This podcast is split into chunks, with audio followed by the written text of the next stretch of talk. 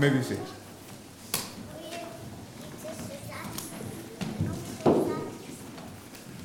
Thanks, David. Thanks, Artist. Thanks, everyone. We're in 1 Corinthians chapter 15 today. We've been slowly working our way through 1 Corinthians. We started a long time ago. But the end is in sight. Sometime. It will come. We're in 1 Corinthians 15, and there's only 16 chapters. So goodness knows, you'd think that I would be able to finish two chapters before the end of the year. Yes? No. Who said no? My sister and Roxy, of course they would. I tell you.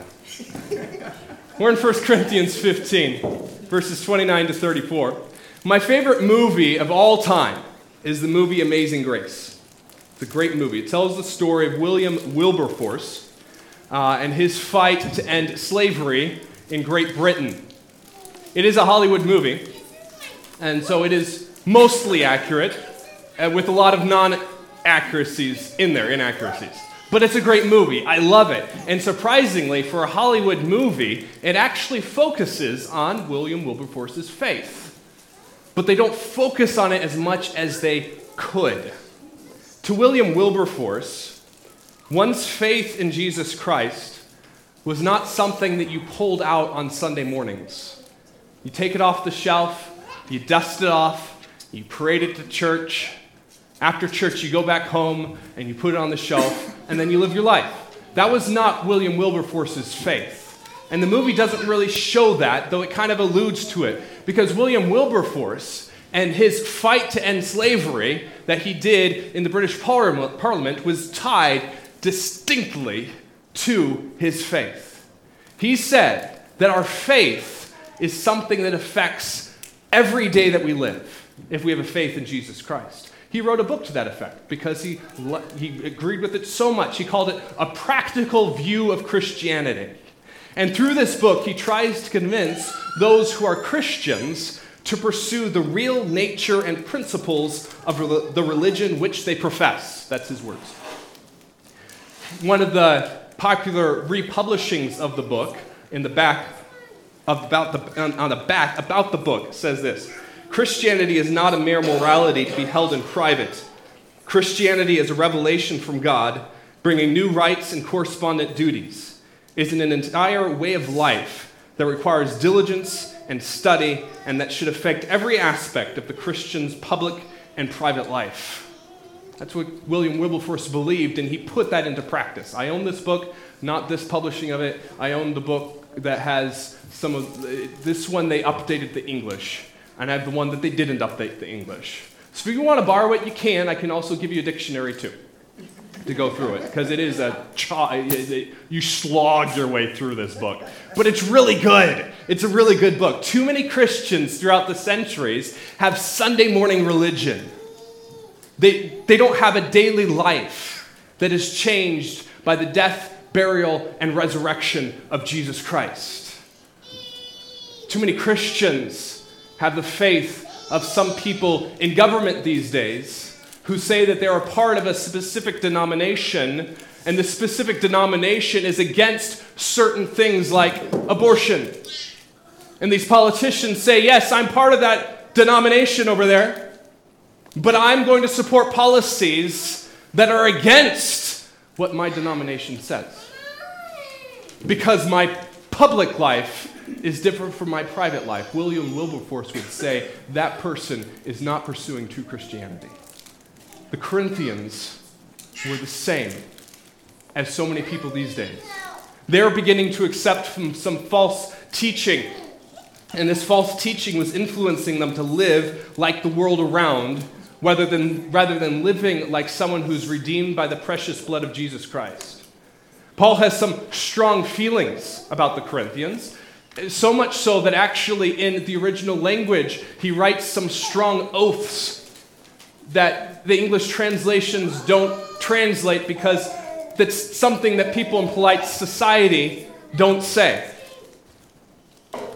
Let's read the passage in 1 Corinthians 15, verses 29 to 34. 1 Corinthians 15, verses 29 to 34. Now, if there is no resurrection, what will those do who are baptized for the dead? If the dead are not raised at all, why are people baptized for them? And as for us, why do we endanger ourselves every hour? I face death every day. Yes, just as surely as I boast about you in Christ Jesus our Lord.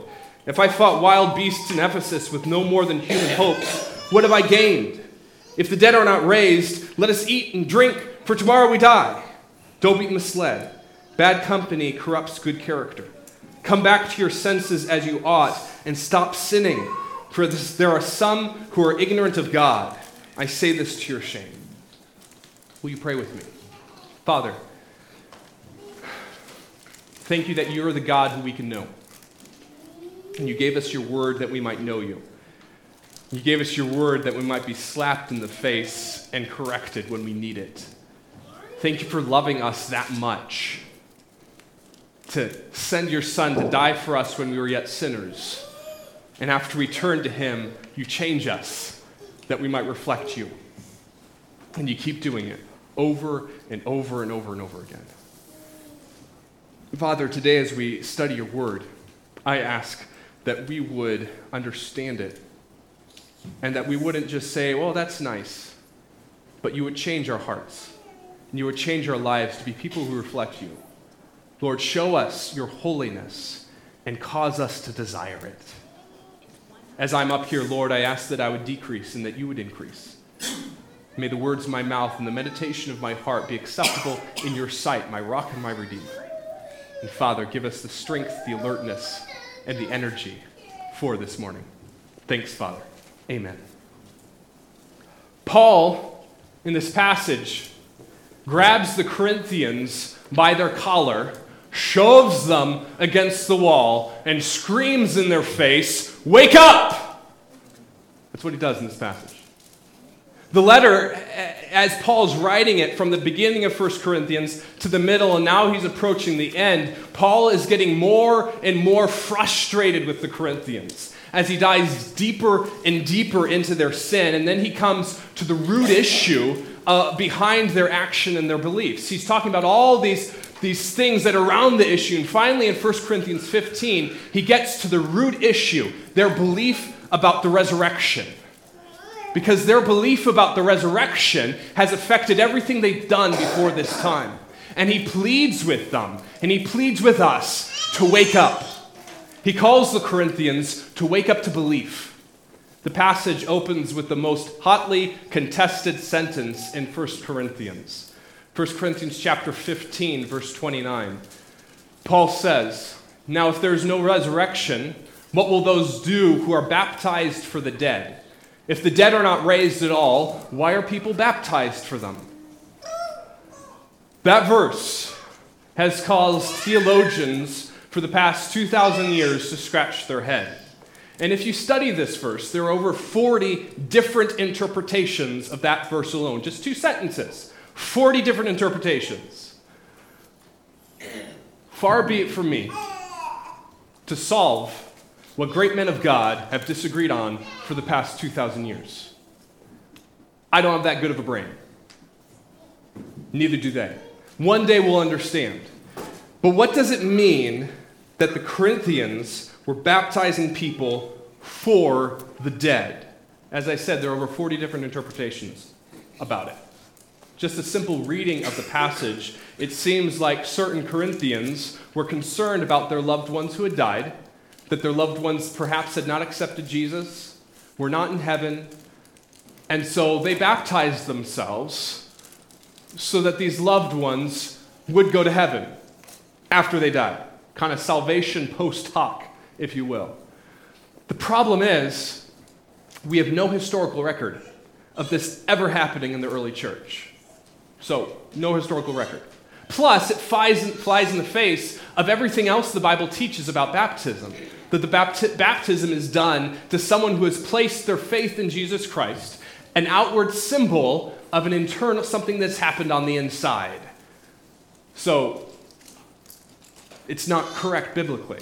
Though this isn't the first time that the Corinthians had done something heretical in their past. I mean, the whole book is written because the Corinthians are doing things that are not according to what God wants us to do.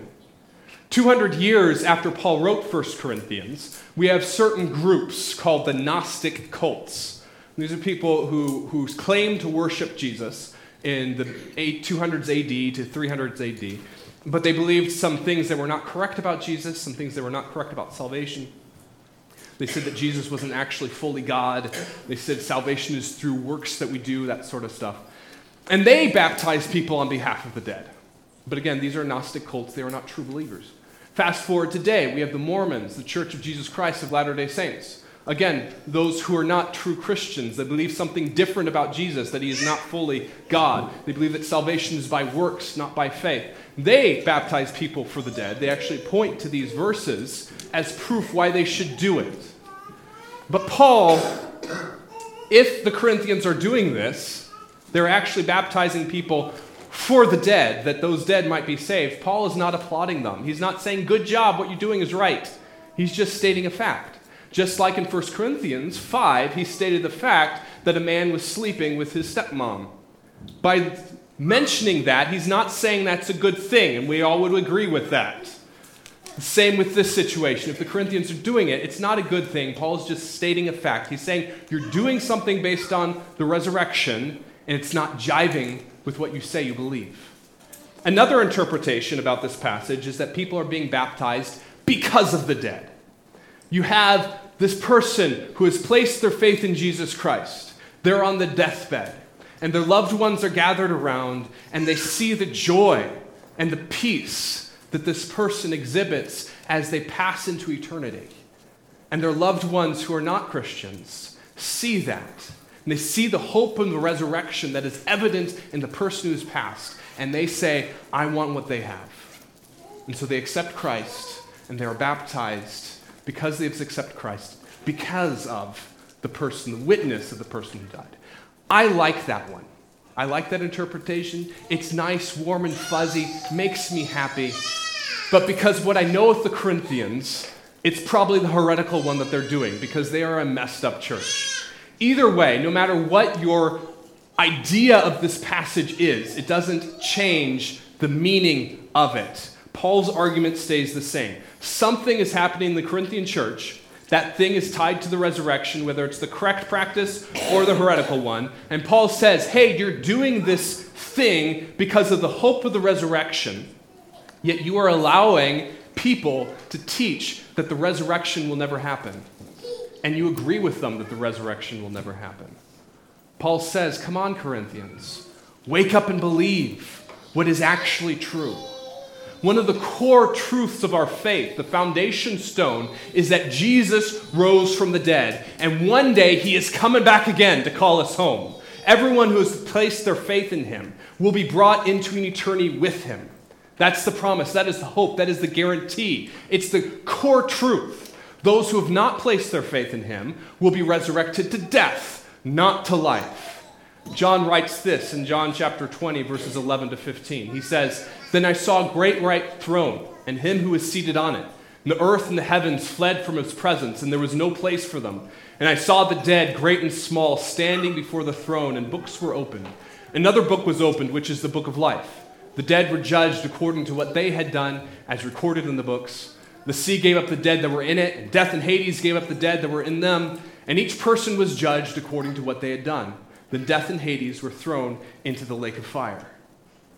Wake up to belief, Paul says. Everyone that takes a breath as a baby starts life on the road to death. That's the path that they are taking. The second death is assured to them. There's no such thing as an innocent, guiltless baby. Everyone is born a sinner. Everyone is on that path to an eternity of destruction. Our sinfulness, our depravity keeps us on that path. Then, as we talked about last week, Jesus came that we might have life. John chapter 10, verse 10 The thief comes only to steal, kill, and destroy. I, this is Jesus, have come that they may have life, and they have it to the fullness. Jesus offers this life to everyone who comes to him in faith.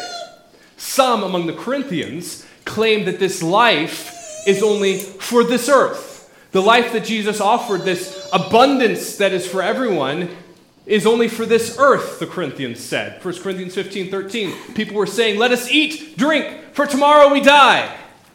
Too many people today in Bible churches teach that the other extreme, that the life that Christ offers is only for the next. But Christ offers both life then, life now.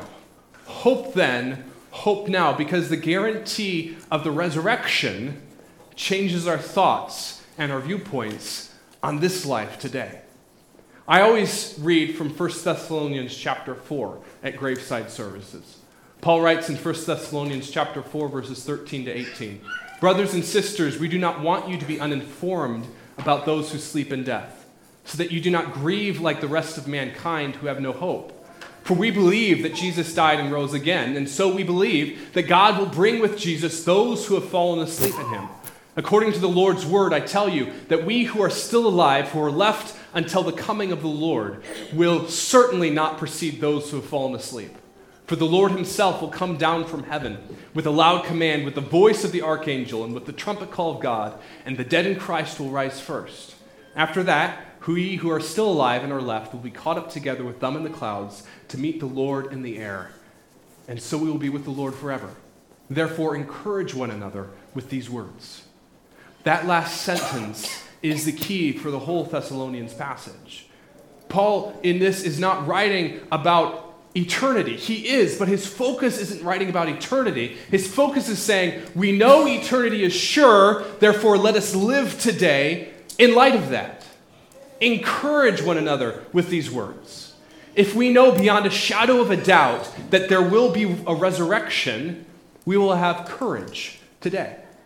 If we know beyond a shadow of a doubt that there will be a resurrection, we will have hope today. If we know beyond a shadow of a doubt that there will be a resurrection, it will change everything about our life. It will change everything about our worship service. It will change what we do and what we don't do. Paul looks at the Corinthian church, at their rituals, at their stated beliefs, and he says, Something isn't matching here, Corinthians. Something isn't jiving. So wake up to belief, Corinthians. And then he urges them hey, Corinthians, once you believe the right thing and you know that there will be a resurrection beyond a shadow of a doubt, therefore wake up to hope. Wake up to hope. 1 Corinthians 15, verses 30 to 32, Paul says, As for us, why do we endanger ourselves every hour? I face death every day. Yes, just as surely as I boast about you in Christ Jesus our Lord. If I fought wild beasts in Ephesus with no more than human hopes, what have I gained? If the dead are not raised, let us eat, drink, and for tomorrow we die. What we believe affects how we view situations around us. Paul did not live a nice, cushioned life, relaxing on his couch, eating his favorite meal with his loving family around him. That was not Paul's life.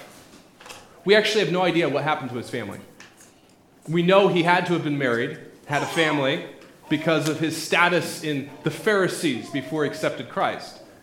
Some posit that his wife died sometime earlier, so we don't have any record of it. Other people say, well, it's based on what Paul writes in 1 Corinthians 7 and some insights that he says around there that perhaps Paul's wife actually left him because he accepted Christ. We don't know, but it's a plausible theory. All we know is after he turned to Christianity, he spent the rest of his life going from one hardship to another. That was his life. Hardship after hardship after hardship after hardship.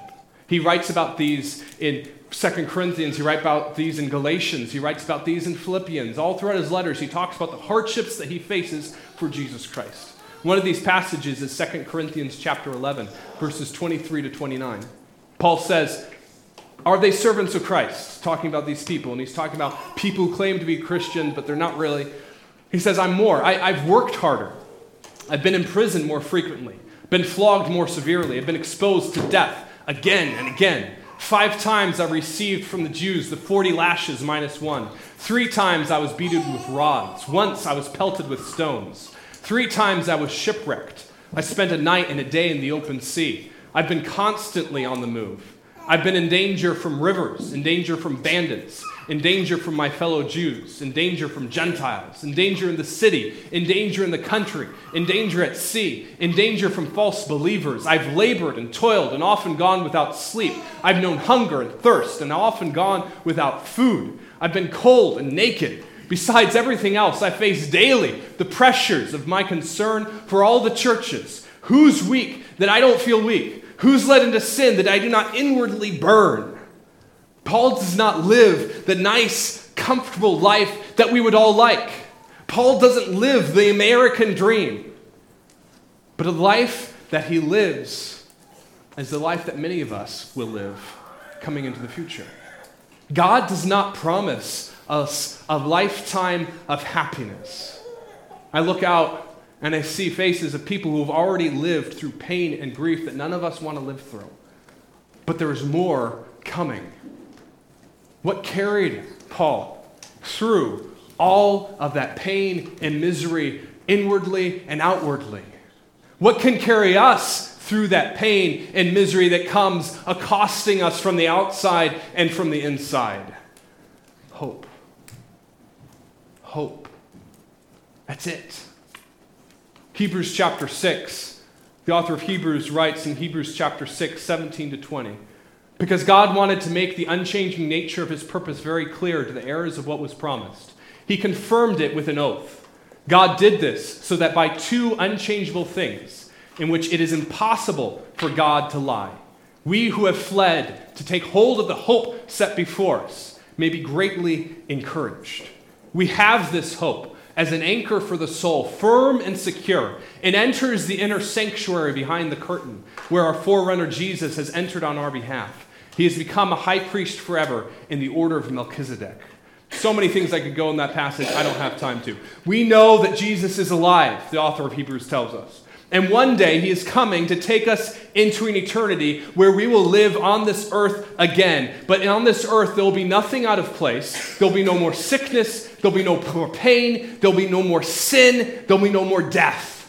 That is an assurance, a confidence, a truth, something we know that will happen beyond a shadow of a doubt. That is a hope. And that hope in Jesus Christ that we have is like an anchor. Do you know what an anchor does? Around here, we have anchors on small shipping things. I don't know if I can really call them boats.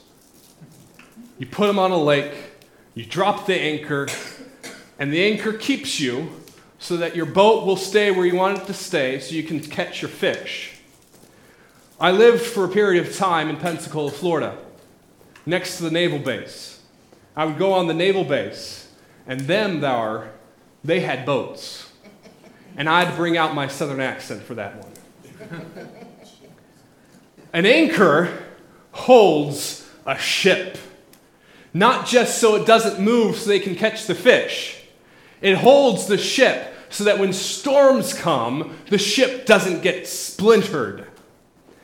When a captain knows a storm is coming, the captain brings his ship to an anchorage, a place where there's shelter, so to speak, but there is a nice bottom on the ocean floor that he can drop his anchor to, and the anchor holds onto the, anchor, on the bottom of the ocean floor. The storm comes and hits that ship, and the ship starts spiraling around the anchor, threatening to capsize, threatening to pull the anchor out. And if it does, that ship is going to be thrown against the rocks on the shore. It's going to be demolished, and most people on the ship is going to die. It's going to happen. But the storm comes and it hits that ship, and it tugs that anchor. But the anchor holds in spite of the storm. That's what an anchor does. Too often, we take the anchor of our life and we put it in everything else we're not supposed to put it into. We take the anchor of our life and we put it into the sins of our life, the temptations, the desires. Bad times come, storms come, and we say, This will make me happy. This will give me comfort. This will give me joy. This will give me peace. Whether it's addictions or whatnot, we put our anchor into that, but unfortunately, it doesn't hold. It just creates more chaos, and our ship uh, capsizes, and we feel like we're going to drown because we put our anchor in the wrong thing. Too often we put our anchor in our hopes and dreams of our life. And we say, I'm going to live for that. And I'm putting my hope into what I want to do in the future. Yes, chaos is happening around me, but I'm just going to look towards that. But unfortunately, those hopes and dreams aren't guaranteed. I've had hopes and dreams in the past have never fulfilled, and you all have lived much longer than me, and you've had so many hopes and dreams that have been dashed. That anchor doesn't hold. We put our anchor in, in the people around us, in our friends, in our family. We put our anchor in our pocketbook. We put our anchor in our ability to be in control of a situation and to keep everyone around us safe. But none of those anchors hold. They don't. They break, and our ship gets dashed, and we drown. The only anchor that holds is Jesus Christ. That's the only one that holds. The fact that He is resurrected and He is coming back to save us from this world of sin and death. That anchor holds. That is why Paul was able to face death every hour. That's why he was able to face persecution in Ephesus that felt like it was wild animals tearing his flesh apart. That's why he was able to bear the pressures of these young churches that were teeping on the edge of heresy, and he's able to still come to them and say, Stay strong, stay strong because of hope. Hope. That is the only anchor that holds, is Jesus Christ. That anchor of hope not only carries us through the chaos and storm of this life, but it gives us joy in the midst of the chaos and storm of this life. One of my life verses that unfortunately I forgot until very recently, but I'm glad that God reminded me of it, is Romans chapter 15, verse 13. May the God of hope fill you with all joy and peace as you trust in Him, so that you may overflow with hope by the power of the Holy Spirit. Such a powerful verse. God is the God who gives us hope that is an anchor for our soul, and that hope gives us joy. We get to seize that joy no matter the chaos that's going around us, and it allows us to run this race of life just as Jesus ran it before us. Hebrews chapter 12. Hebrews chapter 12, verse 1 to 3 says, Therefore, since we're surrounded by such a great cloud of witnesses, let us throw off everything that hinders and the sin that so easily entangles. And let us run with perseverance the race that is marked out for us, fixing our eyes on Jesus, the pioneer and perfecter of faith. For the joy set before him, he endured the cross, scorning its shame, and sat down at the right hand of the throne of God. Consider him who endured such opposition from sinners, so that you will not grow weary and lose heart. Hope, bringing joy, giving us strength to do what is right, no matter the chaos and storm of this life, even though we might sit in our chairs and say, I can't do it. God says, there's hope. Seize it Seize it. Paul says, wake up to belief. He says, wake up to hope. Finally, he says, wake up to action. Because if we have the right beliefs, and those beliefs translate hope in our lives, we must respond by living according to that belief, according to that hope. Paul says in 1 Corinthians 15, verses 33 to 34 Do not be misled. Bad company corrupts bad character. Come back to your senses as you ought and stop sinning, Corinthians. For there are some who are ignorant of God. I say this to your shame. If we do not believe that there is life following this life, we're going to live this life however we want to live it. If we don't have hope, it doesn't matter what we do. As the Corinthians said, let us eat, drink, for tomorrow we die. Doesn't matter. They're quoting a passage in Isaiah here. Isaiah chapter 22. The, uh, the Israelites were living their life without regard for the God who declared them his own. He said, You are mine, follow me, I'm going to give you everything you need. The Israelites said, I don't care, I want to do my own thing, follow my own desires, I'm going to follow the gods of the culture around because they will make me happy. Lies. But they did it. They're living according to their own priorities, their desires. They're about to experience judgment because of those choices. Isaiah 22 talks about this judgment. Isaiah 22, verses 12 to 14. The Lord, the Lord Almighty, called you on that day to weep and to wail, to tear out your hair and put on sackcloth. The Lord God said, Hey, you are doing wrong. Repent and turn to me. Repent and turn to me, Israelites. Well, the Israelites said, No. But see, there is joy and revelry, slaughtering of cattle, killing of sheep, eating of meat and drinking wine. Let us eat and drink, you say, for tomorrow we die. The Israelites said, Yeah, we know we're doing wrong. Yeah, we know judgment's coming. Therefore, we're just going to keep doing what we're going to do. We're going to live it up while we can. The Lord Almighty has revealed this in my hearing. Till your dying day, this sin will not be atoned for, says the Lord, the Lord Almighty. Very harsh, harsh passage.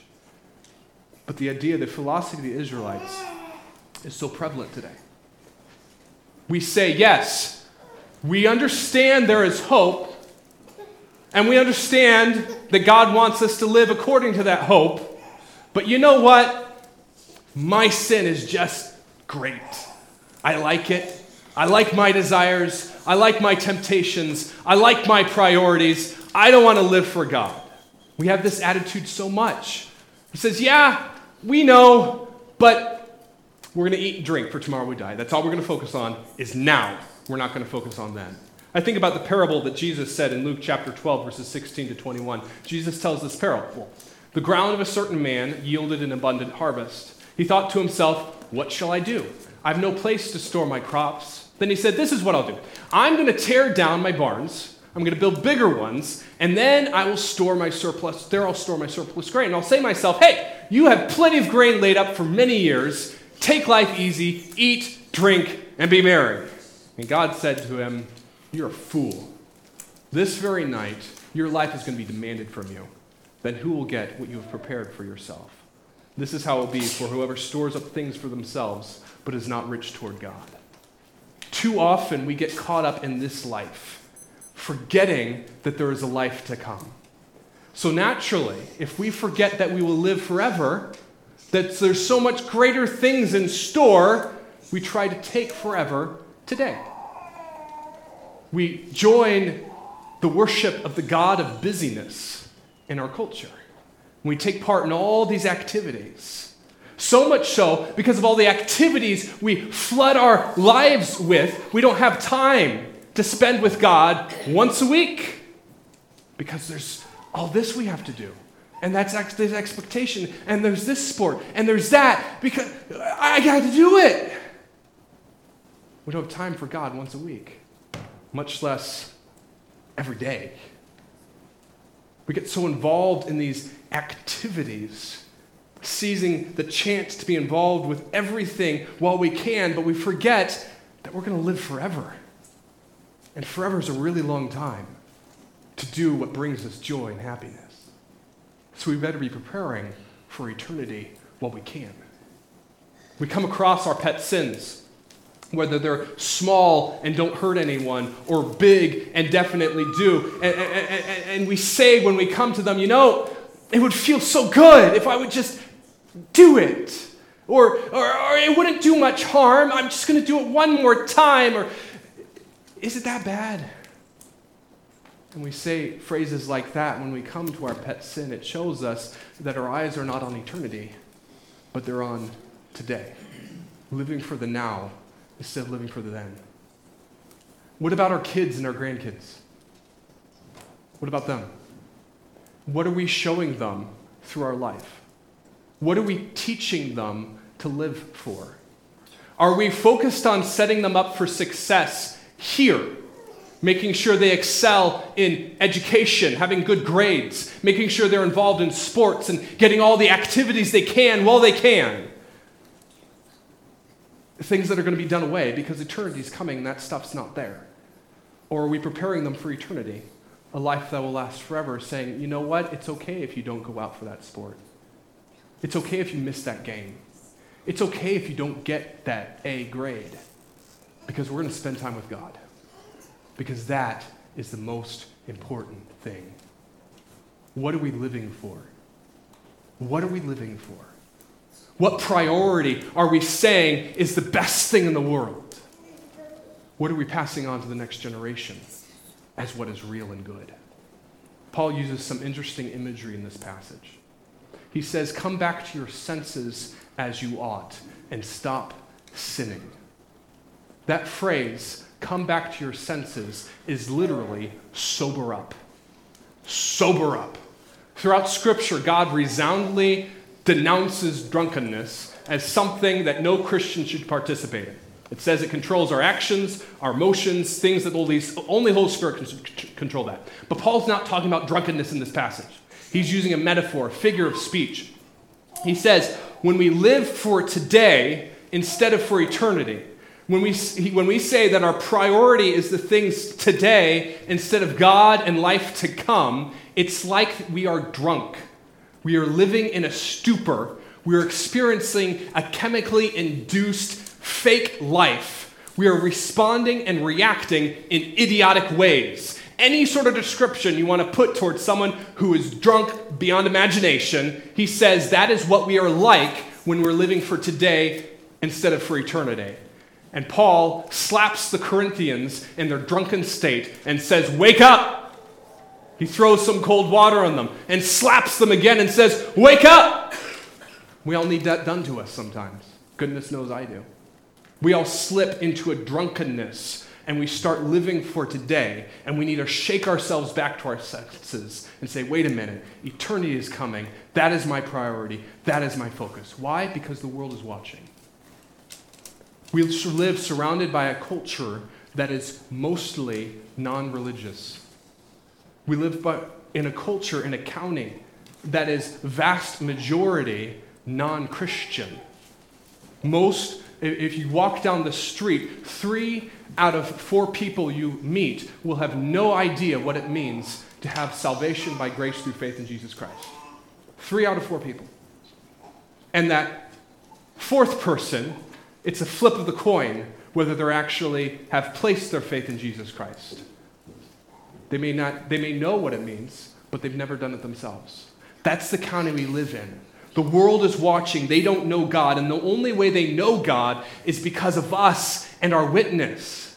If they see us living for today, having no care for an eternity with God, they won't want eternity with God either. Because they say, well, if this guy here says they're a follower of God, and they don't care about God, why should I? If they see us living with the priority of filling our life with all this stuff and this busyness and not spending time with God, they won't want to either. The misplaced priorities we have, they're going to have. It's like we're living in a car. We're driving a car, and the world is in the back seat, in the car seat. And it's going wherever we go with that world in the car seat behind us, do we want to drive drunk? And possibly sending those that are in the car seat in the car in the, behind us to an eternity of damnation. That's the stakes that we are facing of where our priority is, whether it is eternity or here. Do we want to do that? Paul says, no. Paul says we need to sober up and say, I'm going to live for eternity. I'm not even going to have anything that is close to living for today. I'm going to have a priority that is there because the stakes are so high. I am not going to have my senses dulled by the priorities and desires of this life. And I'm going to influence those under my care, those who are watching my every move, to stop living for today and see the hope and joy that comes when we live for eternity. Easy to say, but oh, it's so very hard to do. So very hard to do. And every day we have to make that resolve. One more time. One more time. One more time. Paul says, wake up to action. Wake up to action. A mentor challenged me to do something recently that I've begun doing. He told me to take one day a month. I call it my retreat day. I go someplace no one can see me. Unfortunately, I got a flashy car that everyone knows where I'm at. so I try to go where no one can see that car. But I pray over what happened the previous month. And I pray over what I hope will happen the next month. And I pray over three goals that I want to accomplish the next month. And I write those three goals down as a reminder of myself, of why I am here, and what I need to be doing to have that focus. My priority is eternity, and that is going to affect what I do every day the next month. I encourage you, we need this. Everyone needs this. Everyone needs a time of refocusing where we assess our priorities and our desires and we realign them with God's call and our hope for the resurrection. I encourage you to take time this week to do it. We don't need a day. You don't need a day. Day is nice. You get to take a nap in the middle of it. But you don't need a day. You just need an hour, 30 minutes to do something and say, okay, what are my beliefs? And do what I say that I believe match up with how I actually live? Is what I say I believe matching up with what my priorities are? And if they don't, we take a moment, we pray, we wake up and change. We need to do it. We need to see and say, God, help me live the resurrection today. Paul says, wake up to belief, wake up to hope, wake up to action. Will you pray with me?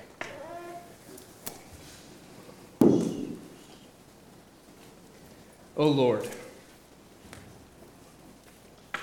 forgive us as your people for all the times that we say that our priority isn't you, for all the times that we allow the busyness of our life to step up and distract us and tear us away from spending time with you and your people. Forgive us for the times that we allow the pet sins to seep back into our life and we don't say no to them and we say we want to live for it instead of you. Lord, forgive us for not having eternity on our minds today and tomorrow and the next day. Lord, help us to change. For the sake of our witness and the world around us, Lord, help us to change. We need your strength for that. We need your confidence. We need your dogged determination. Show us what needs to happen, and Father, give us the guts to take that steps, to change our priorities and our actions, to change our schedule and what we tell other people, so that the world around us would know that our hope is eternity and not today. And Father, I pray that there's anyone here who has never placed their faith in you that does not have hope for eternity, but they're still trusting in their good works or their religiosity or whatever it is, or they're just focused on this life and don't care the next. Lord, I ask that today they would turn to you in faith as their Savior, their God, and they accept the gift that you gave and when you died on the cross 2,000 years ago, and they'd have the hope that we have. Lord, work and change, guide and direct, for you're on your glory. Amen.